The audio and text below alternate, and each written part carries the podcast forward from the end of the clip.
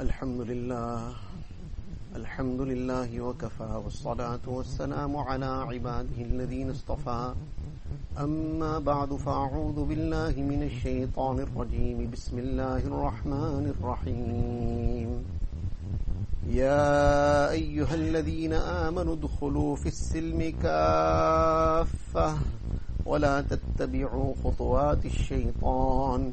إنه لكم عدو مبين صدق الله العظيم Most respected ulama ikram, brothers and elders. Allah Ta'ala has given us this complete and perfect deen. And Allah Ta'ala sent the most, the greatest of all the Anbiya alayhi salatu wasalam, Sayyidina Rasulullah sallallahu alayhi wasallam, as the last and final messenger with this most perfect deen. Nabi sallallahu alayhi wasallam lived this deen, demonstrated every bit of it, and the Sahaba Kiram time to time would question Nabi Sallallahu Alaihi Wasallam with regards to various aspects. And Nabi Sallallahu Alaihi Wasallam would give the detailed answers. So they also played a very great role in bringing about that deeper explanation and clarity on many aspects of deen. But sometimes somebody would ask a question which was not yet the most appropriate thing. He asked it out of his zeal, he asked it out of his enthusiasm, but sometimes it was not the most appropriate thing at that time. So one ayat of the Quran Sharif was revealed. يا أيها الذين آمنوا لا تسألوا عن أشياء إن تبد لكم تسؤكم وإن تسألوا عنها حين ينزل القرآن تبد لكم Actually what happened was that the laws of Hajj were revealed. So Nabi Islam explained that Hajj is now compulsory on those who have the means. such a person now must perform the Hajj. So somebody asked that is this farz only this year or once in a lifetime or every year is it farz? Then he asked the question again. Nabi Islam was a little disturbed with this. And then this ayat came down. Nabi Islam said, look, you ask these kind of questions, perhaps then the reply might come in a way that you might be, it might become very difficult for you. So certain things are not necessarily things that you need to ask if it's not pertaining to you directly in terms of your action, your correction of some aspect. If Hajj is meant to become farz every year, Allah Ta'ala would have explained it accordingly. That's not something for you to have delved in. But after this ayat, the Sahaba Kiram became very cautious that it must not be that we ask something that becomes a means of disturbance. A question on the one hand, in the Hadith Sharif, Nabi Islam says, As-su'alu nisful ilm. That a question is half of knowledge. In other words, a good question opens the door to knowledge. So the door of knowledge that opened, the starting point was the good question. So this became half of that knowledge. So to ask something that is of relevance, to ask something that is of importance is necessary. To ask something that relates to our islah, to our rectification, that is essential. Many a times, a person will ask a question that is of a very secondary nature. It doesn't really apply to him, doesn't really uh, matter to him whether he had the answer to that question or not. It's a very academic issue something which he will never be really needing the answer to that as such in day to day life. Fine if somebody is a person who has, who is in that line. For example, one person, he asked Hazrat Gangohi Rahmatullah alayhi one question. Now the question that he asked was regarding the reason behind a certain command in deen. Whatever the issue was, but why is this like this? So when he asked this question that why is this command in this manner, why was this revealed in this manner, why is this the law of deen? That replied to him, you better accept it, otherwise I will take my shoes out and give you such a hiding on your head, you won't get left with one, I won't leave one hair left on your head. So this person kept quiet and he went away. Then after some time, Hazrat was teaching a dars, he was in the class delivering a lecture on hadith, and the similar or the same subject came up. One student asked the same question that this person had asked outside. That what is the reasoning, what is the hikmah, what is the wisdom behind this law of deen? Gangohi Rahmatullah went into a detailed discussion and explained all the aspects pertaining to it and a very, very comprehensive and detailed answer he gave. So somebody who was witness to both the situations later on asked him, Hazrat, you gave a very detailed answer here, you gave a very complete reply here. So the same thing would have been told to that person, but there you gave him a very different reply. You told him you better accept it as it is, otherwise I will give you such a hiding you won't get left with one hair on your head. You see, that person is not somebody who has the capacity to understand this deeper knowledge. He is not somebody studying deen. So his responsibility is to know what he's supposed to do, how he's supposed to do it, and carry on. What is it going to matter to him? He doesn't know many of the essentials of deen still. What is it going to matter to him whether he knows the deeper things? And neither is this something that he is responsible to know. The hikmah and the wisdom behind the laws of Allah Ta'ala. That is filled with wisdom. It's not his duty to fall into that. And here there's somebody who is on that line of learning the details of deen. So he has a background, he has the foundation on which to build on, to which to understand. He has the primary concepts in place. Now it is possible for him to understand the details of it. So therefore it warranted that reply. So in any case, this is something which on the one hand to ask a correct question is necessary. To ask a relevant question is necessary, it's important and especially things that pertain to our day-to-day aspects of deen, our islah, our rectification, that is of most importance. Many a times a person will ask about that, he'll ask the question, question would be, what is the interpretation of this dream? This is what I dreamt. I was walking around in some gardens and so on. Suddenly I felt a very light feeling, I felt like I was flying. So now the answer is expecting that inshallah he'll be told, maybe, well don't worry, you're flying high already. So that dream and the interpretation of that dream, that is the question that a person will readily ask. But I'm not managing to make my fajr with Jamaat. How many people will ask that?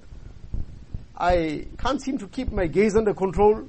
How to get this sorted out? That's a question to have asked. My heart is still filled with all kinds of suspicion, of doubts, unnecessary suspicion about people and very, very uh, doubtful about everything, always finding some kind of thing to make a point or make an unnecessary point about, and uh, not being considerate, not being compassionate to others. How do I overcome this?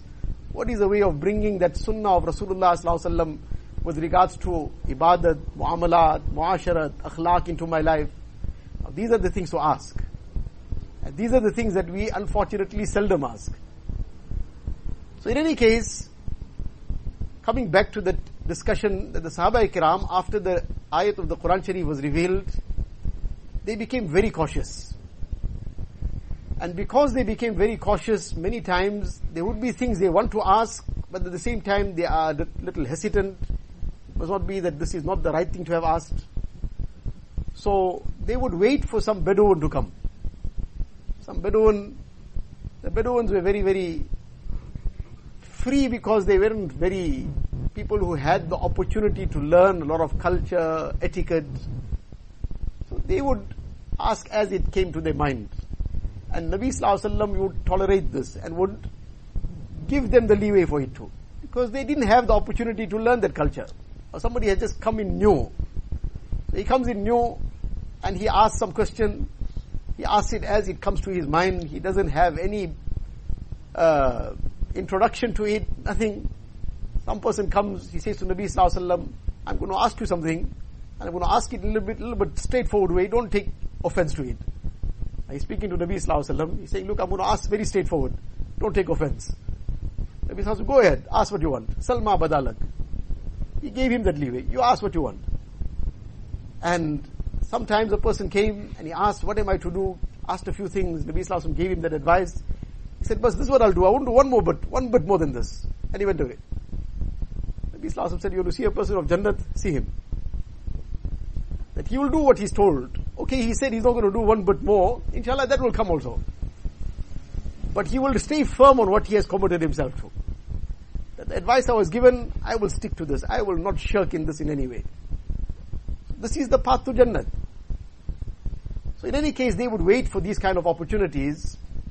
And this is now bringing us to the subject that we wish to briefly discuss in the time left.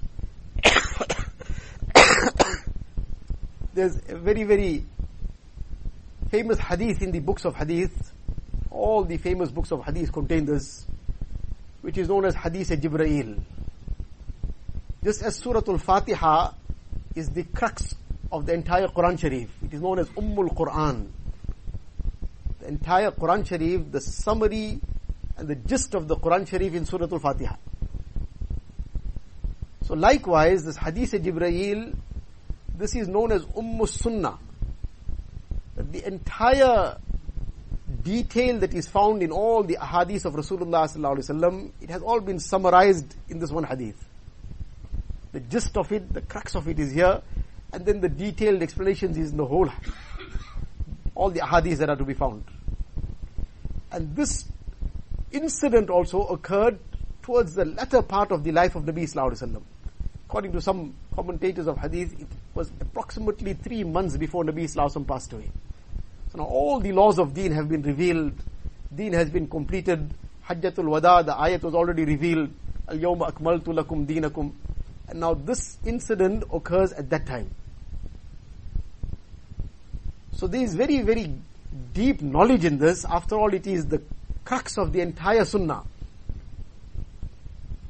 And therefore this gives us complete guidance about every aspect of life just in a few words. What we're supposed to have been latching on to, everything is here.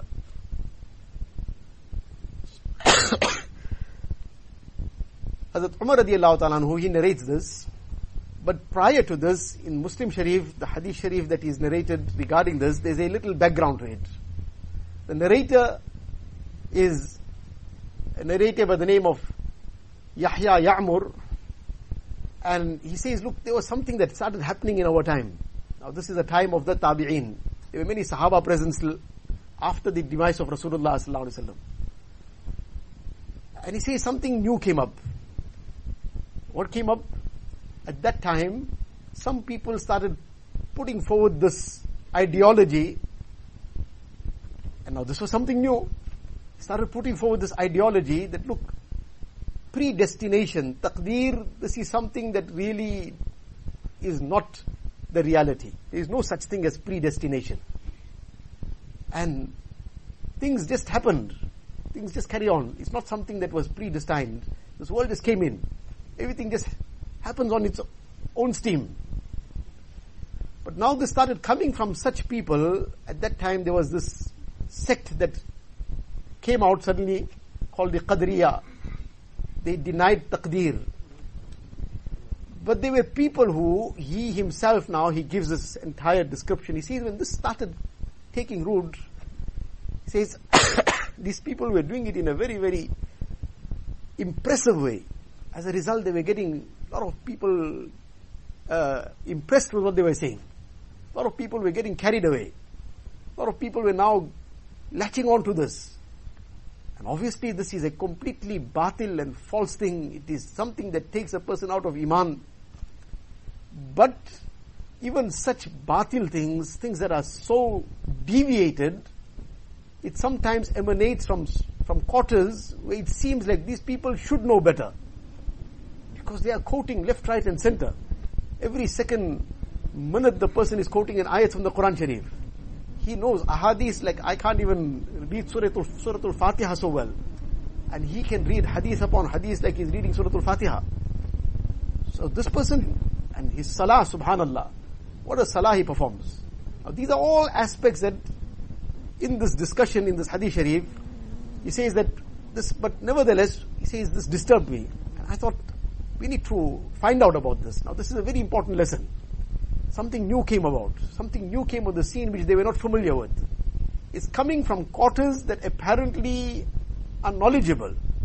But what was his recourse? What was his immediate response?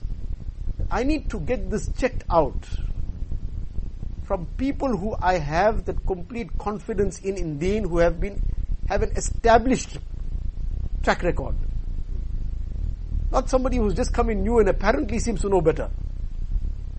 But somebody who the learned people of the time have endorsed that this person is a person who has the correct ilm. He's a mufti of repute. He's somebody who has that correct line of the predecessors, akabir. He's somebody well grounded in ilm, well grounded in, oh, apparently as far as we can make out, Alhamdulillah is a person of taqwa. So that's the recourse. There's no other recourse. So he said he started worrying me and I felt now when will we get to meet some Sahabi? How I wish we, because there were some Sahaba present still. The numbers were dwindling by that time, but there were some Sahaba who were still present. So he says it happened that we went for Hajj. All this happening in Basra. He says we came for Hajj. And myself and a companion, Abdul Rahman Himyari, and says as we were entering the Haram Sharif, it just happened our good fortune that we ended up meeting up with Abdullah bin Umar radiallahu ta'ala. Says this was the real gift for us. We were searching that we must meet with some Sahabi and here comes such a great person, such a great personality, such a knowledgeable person, somebody whose uh, ittiba of sunnat was proverbial, extent to which he would, even the very, very fine aspects of sunnah, he would be very diligently trying to follow. So he says we were very, very happy about having to just meet up with him by chance here. He says we started walking alongside him. So in any case, he gave the details and then now he described, he said to him, that, look, this is what has happened back in our place. Yeah, these people, يَتَقَفَّرُونَ الْعِلْمِ He's describing them. يَتَقَفَّرُونَ الْعِلْمِ They have very deep knowledge. They can go down into the depths of things. They can quote like people can't quote. And وَذَكَرَ مِنْ شَأْنِهِمْ They apparently are very pious people, etc., etc. But something new they came up with. So now, this is what they are saying. They are saying there is no such thing like taqdeer. They are saying this is something that doesn't apply. Predestination, taqdeer, this is not part of our aqidah and belief. Abdullah bin Umar radiallahu anhu, straight out, all the various big, big titles that were given regarding them, and the apparent depth of knowledge, and the descriptions of piety, and all those things one side, but this was an aspect of aqidah and belief. And this was something in direct contradiction to the established aqidah and belief from the Quran and Sunnah. He said, look, go and tell them, inni minhum, ana bari'um minhum wa hum bura'a'u minni. I got nothing to do with them, they got nothing to do with me. I don't even acknowledge them to be part of deen, part of Islam and Iman. I got nothing to do with such people, and they have nothing to do with me if they remain on such an aqidah and belief. Now this is the benefit of keeping onto the straight path and to the path of those who are established in the correct ilm, that what seemed to be very, very attractive in terms of how it was presented, what was being said, but when it came to the crunch and when people of true knowledge were asked about it, without any hesitation, they just distinguish what is right and wrong. So then he, in explanation of this, that why I'm saying this, what is the reason that I'm saying that this is totally out of the, car? there's no way that this can be accepted. This takes a person completely out of the pale of Iman. In, respo- in substantiation of that, he then quoted this hadith of Jibreel. He then quoted this hadith which we are discussing this hadith where Hazrat Jibreel salatu came in human form. So Abdullah bin Umar radiallahu now quotes from his father Hazrat Umar ta'ala. see, we're sitting with Rasulullah sallallahu and then suddenly we see here is this person coming and he's dressed fully in white. His hair is black, meaning completely well groomed and Everybody is looking at one another in confusion that who is this? He's a stranger because nobody knows him, nobody recognizes him, but he doesn't seem to be a traveler either. Because he was a traveler, we would have seen some signs of travel on him. In that zamana in time, somebody just came in He would be dust covered, he would be disheveled because he could ride on a horseback and come on a camel and through the deserts. He doesn't seem to be any of these things. So it was a very confusing scene. And on this occasion, Nabi Islam himself did not recognize him initially. It was only after he left the majlis, Nabi Islam recognized it was Jibreel Salatu Wasalam. So khair, in any case he came. Now there are many details in the Hadith Sharif which we won't go into all those details. He then came closer to Rasulullah sallallahu alaihi wasallam and he finally sat right in front of him and he sat in the tashahud position which is the position of a student of deen. Unless obviously it is not easy for him to maintain that posture then he will sit in whichever posture he can easily maintain. But that is the posture of a student of deen. Nabi salatu wasalam came and sat in that posture. And then he had his hands on his knees. Then he even put it on the knees of Nabi Islam in utmost humility and to bring the full and complete attention towards himself and then he asked Nabi Islam some questions now, this is a very famous hadith sharif which is often discussed. But after all, it is Umm Sunnah. Now we need to reflect upon how much of all this is in us. In any case, the first question he asked is that what is Islam? Mal Islam, akhbirni anil Islam. Tell me what is Islam all about. Nabi also explained to him what is Islam. And tashhad Allah ilaha illallah wa anna Muhammadan abduhu wa rasulu. That you testify that there is none worthy of worship besides Allah Ta'ala. Tawheed. And then Risalat. And that I am the messenger and the servant of Allah Ta'ala. Without this belief in the Risalat of Rasulullah Sallallahu Alaihi Wasallam, the messengership of Nabi Sallallahu Alaihi Wasallam, person's Iman is no Iman it's null and void nowadays again as we started off on this point of new ideology, there are many of these new ideologies that are being pushed forward. And there's an agenda behind it. And very fancy terminology, all the rivers meet in the ocean. So all the religions are all fine. We have to be very, there's two parts to this. One is, the Quran Sharif Allah Ta'ala says, وَلَا تَسُبُّ الَّذِينَ يَدْعُونَ مِن دُونِ اللَّهِ فَيَسُبُّ اللَّهَ عَدْوًا بِغَيْرِ عِلْمٍ don't revile the people of other creeds and revile their gods and so on publicly. Because what they are going to do is in return, na'uzubillah, they're going to now then revile Allah Ta'ala, na'uzubillah. So avoid this, don't get into that. So on the one hand, we will not uh, run anybody down in public and make a mockery of somebody or something of that nature. That is something to totally avoid. But at the same time, we don't compromise in our aqidah and belief. We don't make statements that give some kind of 50-50 ideology.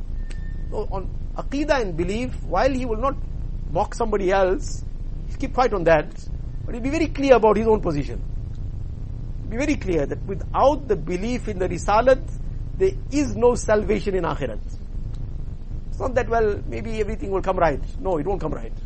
If a person died without believing Nabi Sallallahu to be the last and final messenger of Allah Ta'ala, and accepting that, then there is no iman, he's died on kufr, and he's in perpetual doom and destruction in the akhirat. Person has to be very clear about it. Unfortunately, many times nowadays, there is a very compromising attitude in some aspects of aqidah and belief. This is totally out of place. This is totally wrong. So this aspect of risalat. And then Nabi Islam explained salah, zakat, fasting, hajj, the pillars of Islam. This was Islam. Islam is external submission. Externally also a person totally submits himself to Allah Ta'ala. Now this is Umm Sunnah. This is the first question he's asking. This is the crux and summary of the entire deen. And now in this response to the question about Islam, obviously the Shahadatain expressing it, because if a person doesn't express it, then he won't be treated as a Muslim. Though the belief is in his heart. But to be treated as a Muslim, there's also a condition. And then immediately thereafter is Salah. وَتُقِيمَ Salah. You establish Salah in your life. And throughout the Quran Sharif also, the command is of establishing Salah. يؤمنون بالغيب ويقيموا الصلاة ويقيمون الصلاة and in throughout the Quran Sharif establishing salah. Establishing salah is that a person, number one, is performing his five times salah, not four times. Not three times. It's five times salah. Now the summer months are here, and Fajr now starts becoming an issue for many people. But deen, this is the beauty of deen, that the submission of this mu'min, this is something that he displays that come what it may, whether it's summer or winter, whether it is day or night, and this is where his submission is. And this is the, the beauty of our deen, that everything will find its time in every part of the year. Person sometimes will have the very easy fast of the winter months, which Nabi Islam termed as Al-Ghanimatul Barida. Such an easy thing, easy thing to just do and get so much. And sometimes there'll be the test of the long summer months, the long fast of the summer months. Now the lunar calendar, this is the beauty of it. That this will keep rotating. And sometimes Fajr in winter will be very easy because it's late, but at the same time it will be challenging because it's cold. And then come summer, it will be so easy to bear in terms of the weather wise, but it will be very early for him. Now, does he submit to Allah Ta'ala? In winter, the Isha will be very early, but very cold. But come summer, the cold is gone, but it's late now. So you wait now. Are you going to bed before the Isha Salah is performed? Allah Ta'ala's command, I'm going to wait, I will wait. Wait for the time to come, complete my Isha Salah and then go to bed. This is that submission that is being tested. And after all, we are the slaves of Allah Ta'ala. And this is the first thing that this submission really becomes manifesting. Our Salah. And this is what shaitan attacks first. If a person is, shaitan manages to get him out of his Salah. He start off first somewhere in Fajr, then it'll become Fajr and Isha, or first it will become just Salah, the Jamaat will come out. And this is also something ajib, the Salah with Jama'ah. That five times a day and then wajib to perform it with Jama'ah. And such importance on that Jama'ah. Nabi Islam says that had it not been for the women and children in the homes, then I would go and burn down the homes of those who perform their Salah in their homes without a valid reason. They don't come to the masjid for Jama'ah without a valid reason. Such importance, such emphasis, because this is what breaks the back of shaitan. That a person is now part of this brotherhood and part of this body of Muslims. And repeatedly coming to the masjid. Five times a day. And then part of this وَرْكَعُوا مَعَ الرَّاكِعِينَ This entire congregation of musallis is performing his salah. This is giving that additional strength, spiritual strength to keep him going. And how many times this becomes the case that a person first stops making salah with jama'ah, that eventually starts becoming qaza, something here becomes qaza, something there becomes qaza. Now first the jamaat went. Outwardly it seemed well, okay, jamaat is not farz now. Wajib, not farz. I made my salah after all. But one thing leads to the next. The person now took that jamaat lightly, the door to salah becoming qaza opened out. And then first it was one salah, then it becomes several salah. And now sometimes in the day he missed several salah one time, so that qaza got left also. And then the importance of salah slowly starts diminishing. When salah goes, then the door to every evil is open. Many a person who started off missing his salah, he was a person didn't even cast one glance, wrong glance in the whole day. Started missing his salah and he started looking at the worst haram on his phone. Now this is something which sometimes might just seem to be, well, it's there, it's a part of deen, we accept it, we acknowledge it. But it is far deeper than that also. It is a part of deen obviously. But what has been given such great emphasis in deen is not just for the sake of it. Our entire hifazat is in it. Our entire protection is in it. And therefore that must be given the prior importance. It's five times salah with jama'ah. And unless there is some valid reason, that too must be in the masjid. person is traveling, is ill, whatever the case is. And there are valid reasons in Sharia. Without that valid reason, there should be no point where that salah is missed with jama'ah in the masjid. Hazrat Abdullah bin Mas'ud radiallahu ta'ala an, this is a very clear statement he made. That وَلَوْ تَرَكْتُمْ وَلَوْ صَلَّيْتُمْ فِي بُيُوتِكُمْ وَتَرَكْتُمْ سُنَّةَ نَبِيِّكُمْ لَضَلَلْتُمْ That if you start performing your salah in your homes, and you leave out the way of your Nabi sallallahu alaihi wasallam, that he emphasized coming to the masjid with, for salah with jama'ah. He's not saying you don't perform your salah. He's saying you start performing your salah in your homes, and you leave out the way of Nabi sallallahu alaihi wasallam, his fatwa he gives is, لَضَلَلْتُمْ You'll go astray. He's not saying you don't perform your salah. He's saying giving up this jamaat, لَضَلَلْتُمْ It would lead to finally, eventually, this becomes a stepping stone, one to the next, that to the next. And this comes to the stepping stone of getting a person to be led astray, Allah forbid. Allah Ta'ala protect us and save us. So in any case, this was the question that he asked, tell me about Islam. Nabi Islam explained to him in detail about Islam, these pillars of Islam. Then he asked about Iman, tell me about Iman. Then in response to this reply, uh, this question, Nabi Islam explained to him, أن تؤمن بالله وملائكته وكتبه ورسله واليوم الآخر وأن تؤمن بالقدر خيره وشره all the articles of faith. Bring Iman in Allah Ta'ala, bring Iman in the angels, in the messengers, in the books of Allah Ta'ala, and bring Iman in predestination. Now this is a very deep thing. Once the Sahaba started discussing this, Nabi Islam came out and he heard them discussing it, he became so upset. Sahabi says it was as if somebody had squeezed pomegranate onto his face. In other words, he became so red. He said that, is this what Allah Ta'ala sent you for? this is what destroyed people before you. They, they started trying to get into discussions which are beyond their capacity. Hazrat Shah Waliullah Sahib Rahmatullah person of a very high caliber. He's written a book which is unique in its own rights. Hujjatullah al-Baligha. Four detailed volumes explaining the deep wisdom behind the ahkam of deen. Can you imagine in four volumes, extensive volumes, he explains the wisdoms behind the various laws of deen. Now the person of that caliber and that knowledge, he says, Alhamdulillah, this aspect of taqdeer is as clear as daylight to me. Who Allah Ta'ala blessed with that capacity, mashallah, for them there's no, no confusion in it at all. But now if a child who is now in primary school insists on trying to understand the trigonometry problem, first he'll have to start learning how to pronounce the word trigonometry.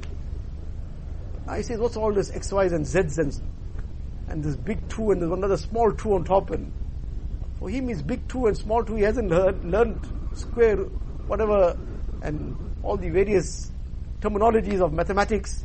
What he's going to understand that? But now he says, if I don't understand it, then it doesn't make sense. If I don't understand all this uh, mathematical equations, I must understand it, otherwise it doesn't make sense. But you can't understand it, so leave it at that. It makes 100% sense to those who understand it, to those who have that background knowledge, to those who have that understanding of that concept, of that whole field of knowledge. So the one part of this is complete iman in it without any doubt that this is part of deen. But not to get into that discussion because it's beyond us. One person asked Ali radiallahu ta'ala, explain to me taqdeer. He told him, pick up your one leg. So he picked it up, now he's standing on one leg.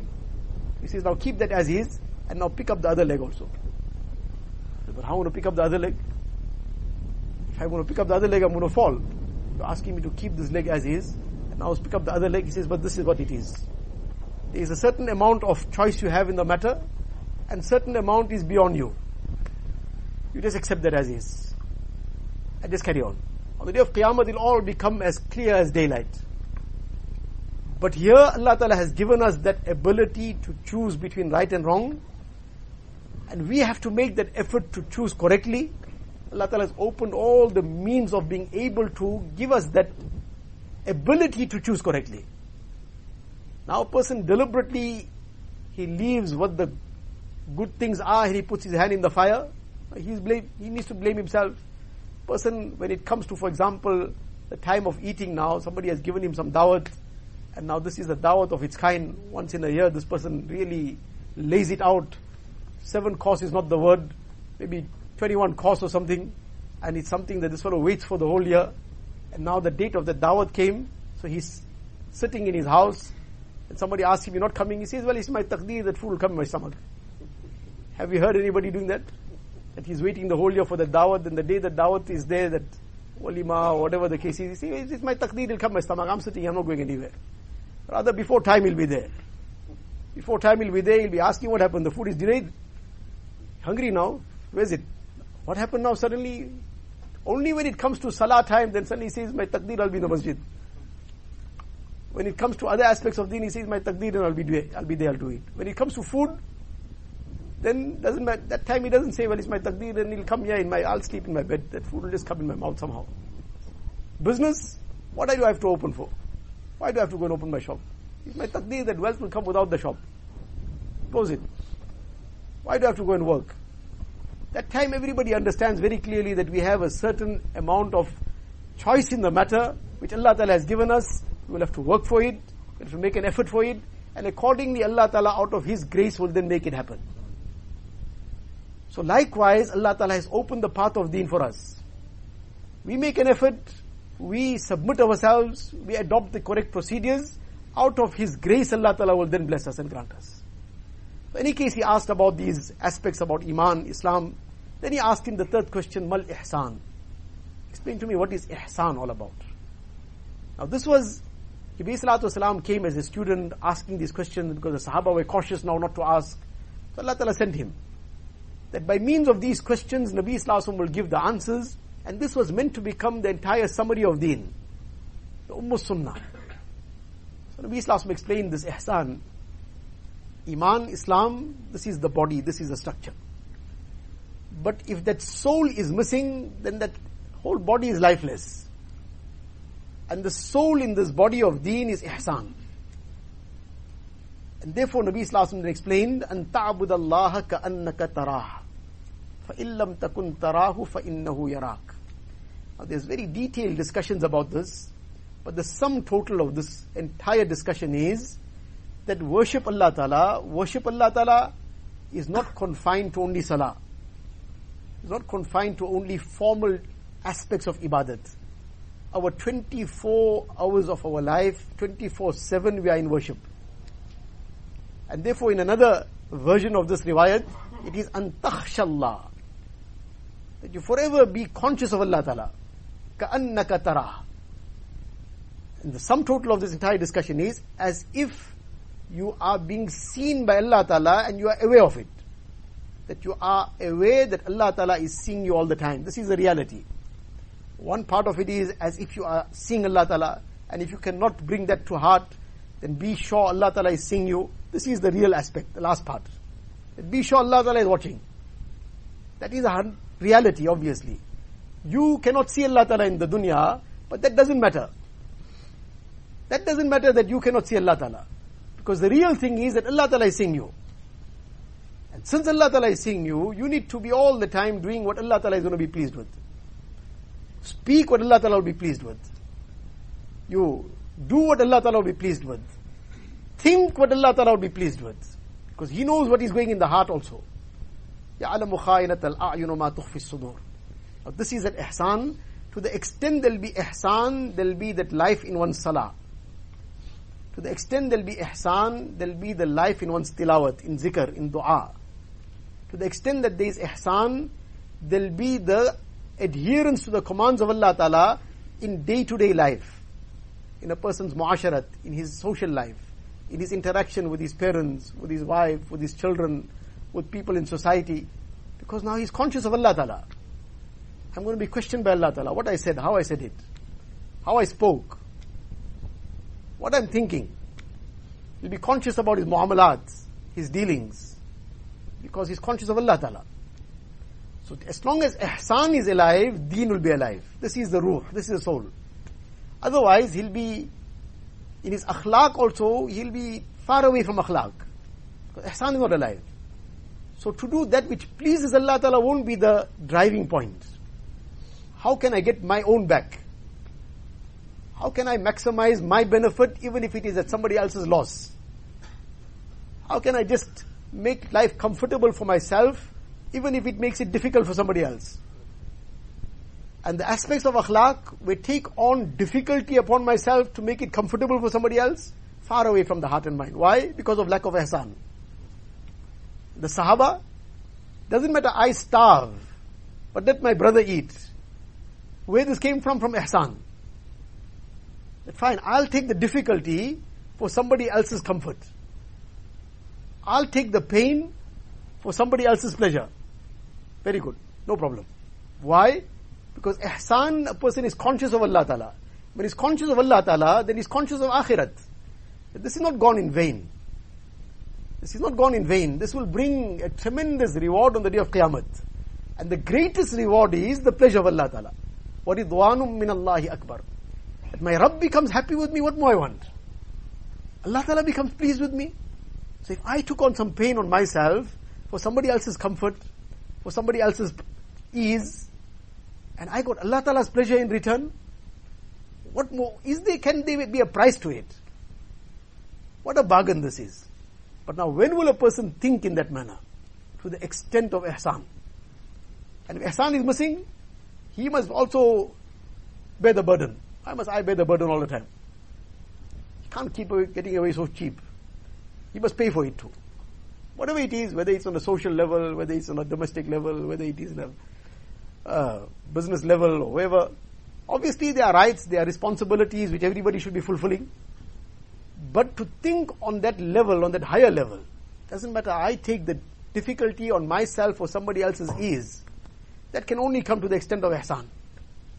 And let alone taking on somebody else's difficulty, taking on the difficulty so that somebody else can have ease. If this ihsan is missing completely, then we will take on the rights of others and trample on their rights just in order to fill our coffers in order to make things better for ourselves, we will trample people's rights. So this is the very crux of it all, this ihsan. This is what really brings deen alive. And thereafter he asked him that give me the detail of Qiyamah. فَأَخْبِرْنِي عَنِ السَّاعَةِ Tell me about Qiyamah. So Nabi Sallallahu replied to him and said, مَا الْمَسْئُولُ عَنْهَا بِأَعْلَمَ مِنَ السَّائِلِ you are asking such a question, neither the person asking or the person being asked knows about it. Now this is a very lengthy answer. بَالْمَسْئُولُ عَنْهَا بِأَعْلَمَ مِنَ السَّائِلِ Neither is the person asking, nor the person being asked. Neither of them know it. A simple, straightforward answer apparently would have been, I don't know. And that is what is being meant to say. But in this, Nabi Islam gave a very deep answer, a very detailed answer. And the answer is that, look, you are asking me today, and I'm being the person who is asked about it, let alone you and myself, anybody till Qiyamah. Obviously, this is the, nobody greater can be asking, and nobody greater can be the person being asked. But if we don't know it, till Qiyamah there won't be anybody asking, and there won't be anybody being asked who can ever know it. Because this is part of the exclusive knowledge of Allah Ta'ala. إن الله عنده علم الساعة وينزل الغيث ويعلم ما في الأرحام وما تدري نفس ماذا تكسب غدا وما تدري نفس بأي أرض تموت The five things which are exclusively in the knowledge of Allah Ta'ala, which Allah Ta'ala didn't divulge to anybody. The t- time of Qiyamah, Nabi Islam is saying, even I don't know.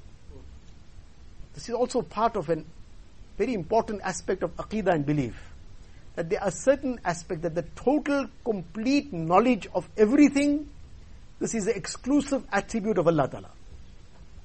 There are many, many things which Allah Ta'ala has informed the Anbiya Ali Wasalam. They have been given tremendous knowledge. All the knowledge of the Anbiya Ali Wasalam on one side, and the knowledge of Rasulullah sallallahu on the other side, all the knowledge of the Anbiya Wasalam cannot compare to the knowledge Nabi Sallallahu was granted his knowledge alone will outweigh the knowledge of all the Anbiya alayhi But after that also, this too is limited knowledge. And the knowledge of Allah Ta'ala is unlimited, is infinite. And there are certain aspects which Allah Ta'ala has not divulged even to Nabi Sallallahu Alaihi Wasallam, and this is what is mentioned in this ayat. Inna Allah indahu ilmu sa'a. Allah alone knows the time of Qiyamah, when it will come. Certain aspects that some signs have been given. But the actual date, actual time, only Allah Ta'ala knows.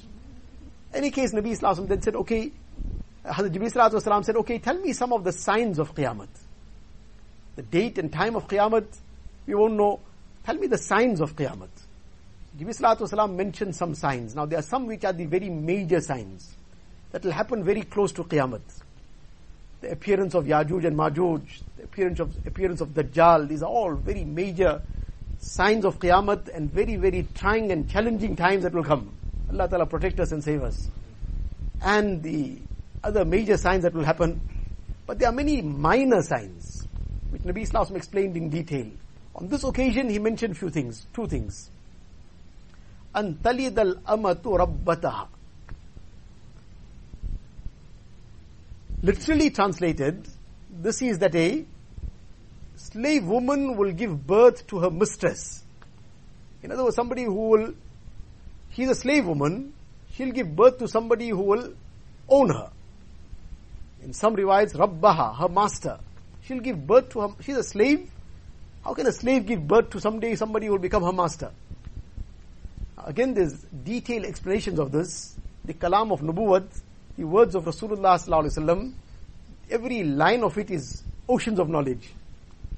But just the summary of this, that the Muhaddiseen explain that what this actually refers to is that there will be a transformation of values. There will be a complete revolution in the system of things. Now the master is normally, the master and the slave is subservient. Here the slave is giving birth to the master, so the slave will be one up. This is the transformation. This is the revolution. Revolution, parents will end up becoming in the position of the children. And the children will take over the role of the parents. Now, many would have seen that time, those who are the, probably in their 50s or a little later or a little bit around that age, the time of their parents, grandparents, and at that time, whether somebody liked it or not, but if the elders said something, that was it. Said, no, this is not going to happen, it's not going to happen. Whether you wanted it to happen or didn't want it to happen, no questions asked. Not happening, finish, that's it. You're going there, you're gone. You sit here, you just sit quietly. Now, whatever the details of it is, whatever the merits of that, whether that approach could have been changed in some way or not, that's a different subject altogether. But this much, that there was that level of obedience in the juniors for the seniors. Whether they agreed with it, didn't agree with it, that's a different issue. Sometimes that was also something that what was being instructed was not necessarily the right thing to. So obviously that was not the correct thing to obey that wrong instruction. So people wouldn't of many cases obey it, but they still maintain the respect. Which was obviously the correct thing to do. That whatever will be done will be done with respect. But now the time before Qiyamah will, things will turn around. The children say we're doing this, the parents will say, well, okay, fine, what can we do? We'll have to do it. The children say, we're not doing this. Say, well, I can't help it now. Children say, we're not doing it. So now the parents then will have to just say jiha, jihuzur, whatever it is. And likewise, the other role that will cha- change, the husband will have to adopt the role of the wife. And the wife will adopt the role of the husband. Previously, the husband, he made the decisions, he called the shots, as they say. Now he's worried about catching a shot. so now whatever comes, say, well, gee huzur. One person, well, a jovial person, he passed away many years ago, Spingo Beach. So every now and then somebody would ask other friends and so on, say, what happened? You did this. He says, no, Hazrat said I must do it. After a while, what happened? Today you're wearing a different kurta. I said, no, Hazrat said I must wear everything, every now and then Hazrat. So one day somebody asked him, who's Hazrat? Who's your Hazrat? He says, my wife. so he just camouflaged it first by putting a title on it, but now the reality came out. So the thing is that this reversal of role, there are two aspects involved here. One is Nabi Islam himself said that as far as the treatment of wives are concerned, kariman wa yaghlibuhunna. That a noble person, a person of good akhlaq, of good character, they'll become overpowered by the wife. And a person of despicable character, he'll remain dominant over them. The Sallallahu then said, Ana uhibbu an akuna maghluban karima, wala uhibbu an akuna la ima. I prefer that I be dominated but noble. Rather than being dominating but a person of despicable character. Now, That's one part of it. But that is strictly confined within the limits of Shariat and Deen. That that demand is being made of some sort, but it doesn't transgress the laws of Deen in any way. But where it transgresses the laws of Deen, then Nabi Wasallam didn't compromise on that. Now that is the part where this revolution comes. That no matter what the demand is, well now, Hazrat said it now, it has to carry on. So this is that revolution. Parents will adopt the role of the children, children will, meaning, will come away into the position of the children, and children will adopt the role of the parents. Husband and wife role will get reversed. The students will take the role of the teacher. The teacher will just sit in the category of the student, meaning he will be dictated to. And like this in all other spheres of life, this whole revolution will come about. Now, this is the aspect which is a sign of Qiyamah that Nabi Sallallahu is explaining.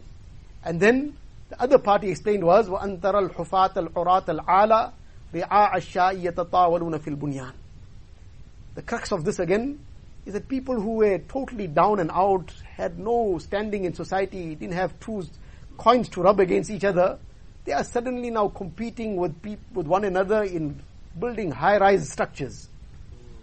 That, that this will just become overnight now. If you look in the Middle East and so on, barely 30, 40, 50 years ago maybe, Many of those who are trying to compete in who builds the tallest building, they were shepherds in the desert. If not them themselves, meaning their fathers, grandfathers, their very own families, maybe two, three generations up. They were all people grazing sheep.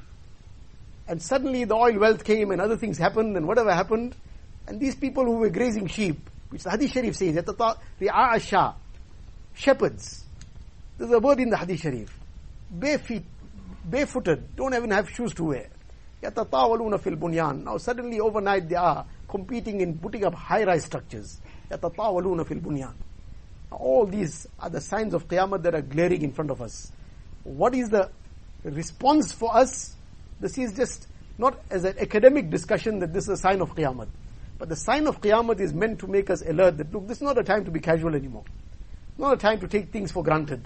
Now when things are at a critical stage, the signs of the day, the very major times are coming, then it is a time to now put in every effort to become even more alert and to become more conscious of Allah Ta'ala. And in this way a person's dunya also will get made, more importantly his akhirat will get saved. Allah Tabarak wa Ta'ala give us a tawfiq that all these lessons that we have been given in this hadith sharif, Allah Ta'ala enable us to imbibe it in our lives. Wa akhiru da'wana alhamdulillahi rabbil alamin.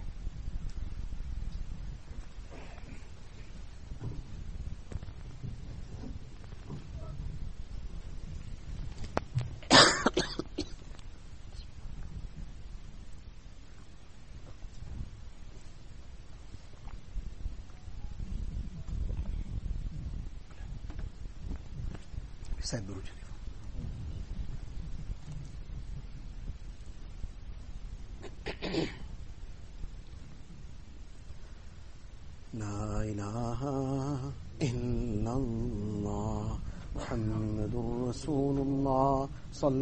الله تبارك وتعالى عليه وعلى آله وأصحابه وأصحابه وبارك وسلم تسليما كثيرا كثيرا.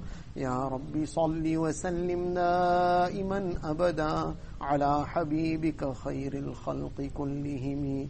جزى الله عنا نبينا محمدا صلى الله عليه وسلم بما هو أهله.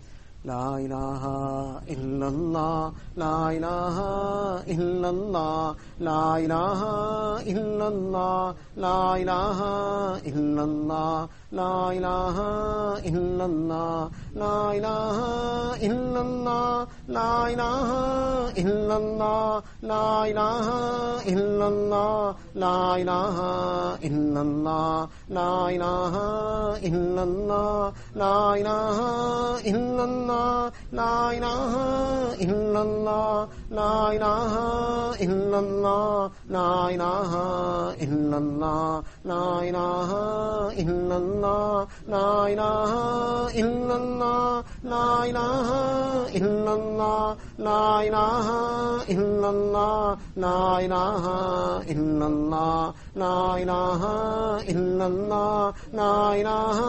illallah, la ilaha illallah, la ilaha illallah, la ilaha illallah, la ilaha illallah, la ilaha illallah, la ilaha illallah. إلا الله لا إله إلا الله لا إله إلا الله لا إله إلا الله لا إله إلا الله لا إله إلا الله لا إله إلا الله لا إله إلا الله لا إله إلا الله لا إله إلا الله لا إله إلا الله لا إله إلا إلا الله لا إله إلا الله لا إله إلا الله لا إله إلا الله لا إله إلا الله لا إله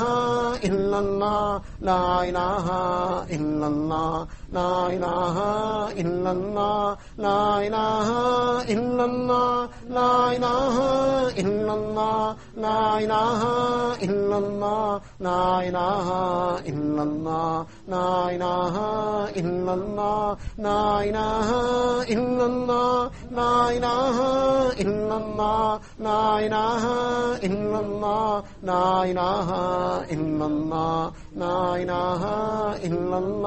لا الہ الا اللہ لا الہ الا اللہ محمد رسول الله صلى الله تبارك وتعالى عليه وسلم الله الله جل جلاله عم نواله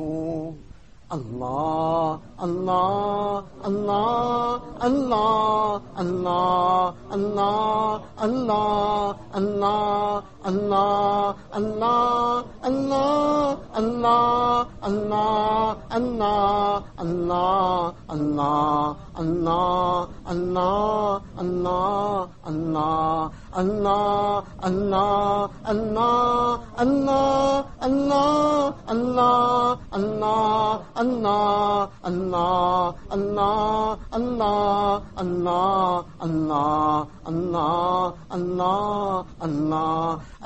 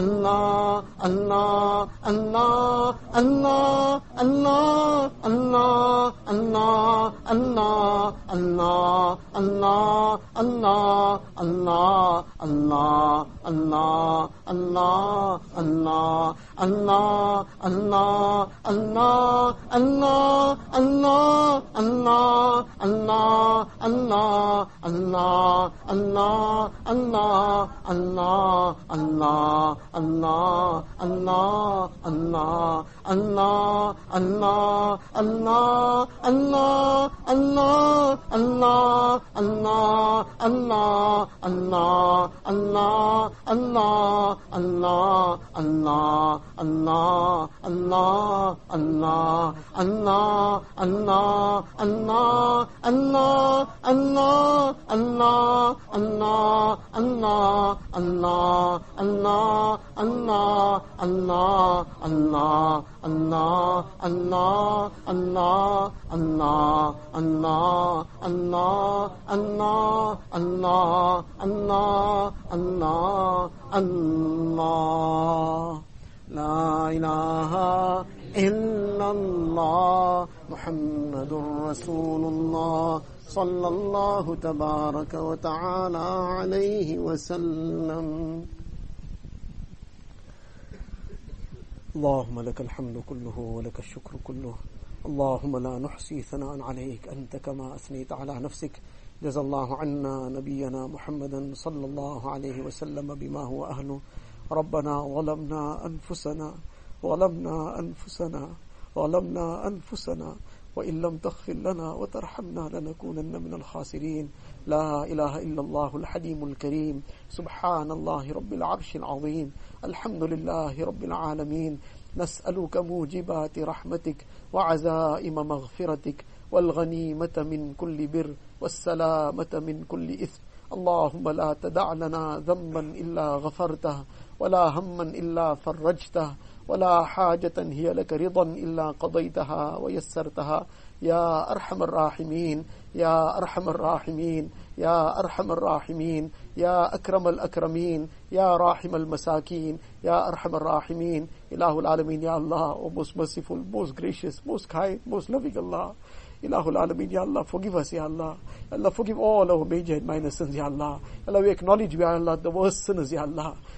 Ilahul Alameen, all your bounties we have used all the time, Ya Allah. All your ni'mats we have used, Ya Allah. We have not made shukr for it, Ya Allah. Ilahul Alameen, Ya Allah. And instead of shukr, Ya Allah, we have disobeyed you in return, Ya Allah. Ilahul Alameen, forgive us, Ya Allah. Allah, give us the reality of shukr, Ya Allah. Grant us your total obedience, Ya Allah, which is the reality of shukr, Ya Allah. Ilahul Alameen, grant us the tawfiq of the verbal shukr also, Ya Allah. Grant us the reality of the practical shukr, Ya Allah. Ilahul Alameen, make us your true and obedient servants, Ya Allah. Allah, enable us to perform our five times salah with jama'ah, Ya Allah. Grant us khushu and khudu in our salah, Ya Allah. Grant us such a salah which you are pleased with, Ya Allah. Ilahul Alameen, Ya Allah. Allah, throughout the world, wherever the Muslims are, Ya Allah, you make their complete maghfirat, Ya Allah. Allah, remove their suffering and hardships, Ya Allah. Remove their difficulties, Ya Allah. Ya Allah, you grant hidayat to one and all, Ya Allah. Grant hidayat to one and all, Ya Allah. Grant hidayat to one and all, Ya Allah. Allah, all the conditions that are prevailing, Ya Allah. We acknowledge this is due to our deeds, Ya Allah. This is due to our sins, Ya Allah. Allah, you forgive us and forgive the entire ummah, Ya Allah. Grant us in the entire ummah the tawfiq of those amal that bring down your rahmat, Ya Allah. Allah, save us in the entire ummah from those amal that bring down azab, Ya Allah. Ilahul Alameen, Ya Allah. Keep us steadfast on deen, Ya Allah. Keep us on sirat mustaqim, Ya Allah. Save us from all the deviations, Ya Allah. Save us from all the isms, Ya Allah. Ilahul Alameen, Ya Allah. Fill our hearts with your muhabbat, Ya Allah. Fill our hearts with your muhabbat, Ya Allah. You become pleased with us, Ya Allah. You become pleased with us, Ya Allah. You make us ours, Ya. You become ours and make us yours, Ya Allah. You become ours and make us yours, Ya Allah. We have you, we have everything, Ya. We don't have you, we have nothing, Ya Allah. Ilahul Alameen. You alone are the doer, Ya. Only you have done, Ya. Only you can do, Ya. Allah, you make us your true servants, Ya Allah. Ilahul Alameen, Ya Allah. You grant us, Ya Allah. Ya Allah, that good, Ya Allah, that Rasulullah sallallahu begged for, Ya Allah. Ya Allah, enable us to live the way of life that Nabi sallallahu displayed, Ya Allah. Ya Allah, grant us the tawfiq of, Ya Allah, living the Mubarak Sunnah, Ya Allah. Ya Allah, give us the love of Rasulullah sallallahu alaihi wasallam. Grant us the love of his Mubarak way of life, Ya Allah. Ilahul Alameen, Ya Allah. You save us from all the ways of the Yahud and Nasara, Ya Allah. Ilahul Alameen, Ya Allah. You protect us from their ways, Ya Allah. Ilahul Alameen, make our thinking the thinking of the Sunnah, Ya Allah. Allah, make the aspirations of our heart of deen, Ya Allah. Allah, make our aspirations the aspirations of the sunnah, Ya Allah. Ilahul Alameen, Ya Allah, all those who are sick, give them shifa kamila, ajila, mustamirra, daima.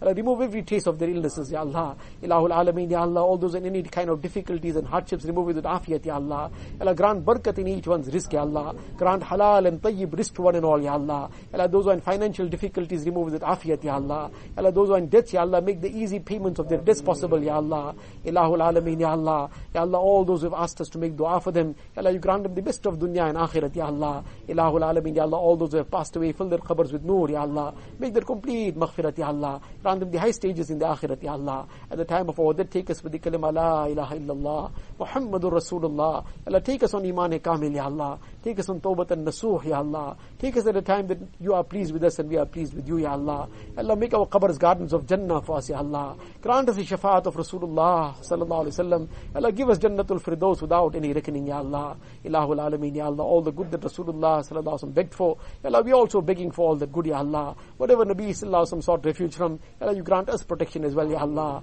Ilahul Alameen, all those who have raised their hands to this dua, Ya Allah. You are the know of each one's heart, Ya Allah. You know each one's needs, Ya Allah. Fulfill each one's needs from the ghaib, Ya Allah. Fulfill each one's pious aspirations, Ya Allah. Remove each one's difficulties and hardships, Ya Allah. Remove each one's worries and sorrows and grief, Ya Allah. Ilahul Alameen, Ya Allah. Grant the best of dunya and akhirat to each one, Ya Allah. Ilahul Alameen, Ya Allah. Unite the hearts of the ummah, Ya Allah. Unite the hearts of spouses, Ya Allah. Unite the hearts of parents and children, Ya Allah. Unite the hearts of brothers and sisters, Ya Allah. Unite the hearts of family members, Ya Allah. Unite the hearts of the ummah of Rasulullah sallallahu alaihi wasallam.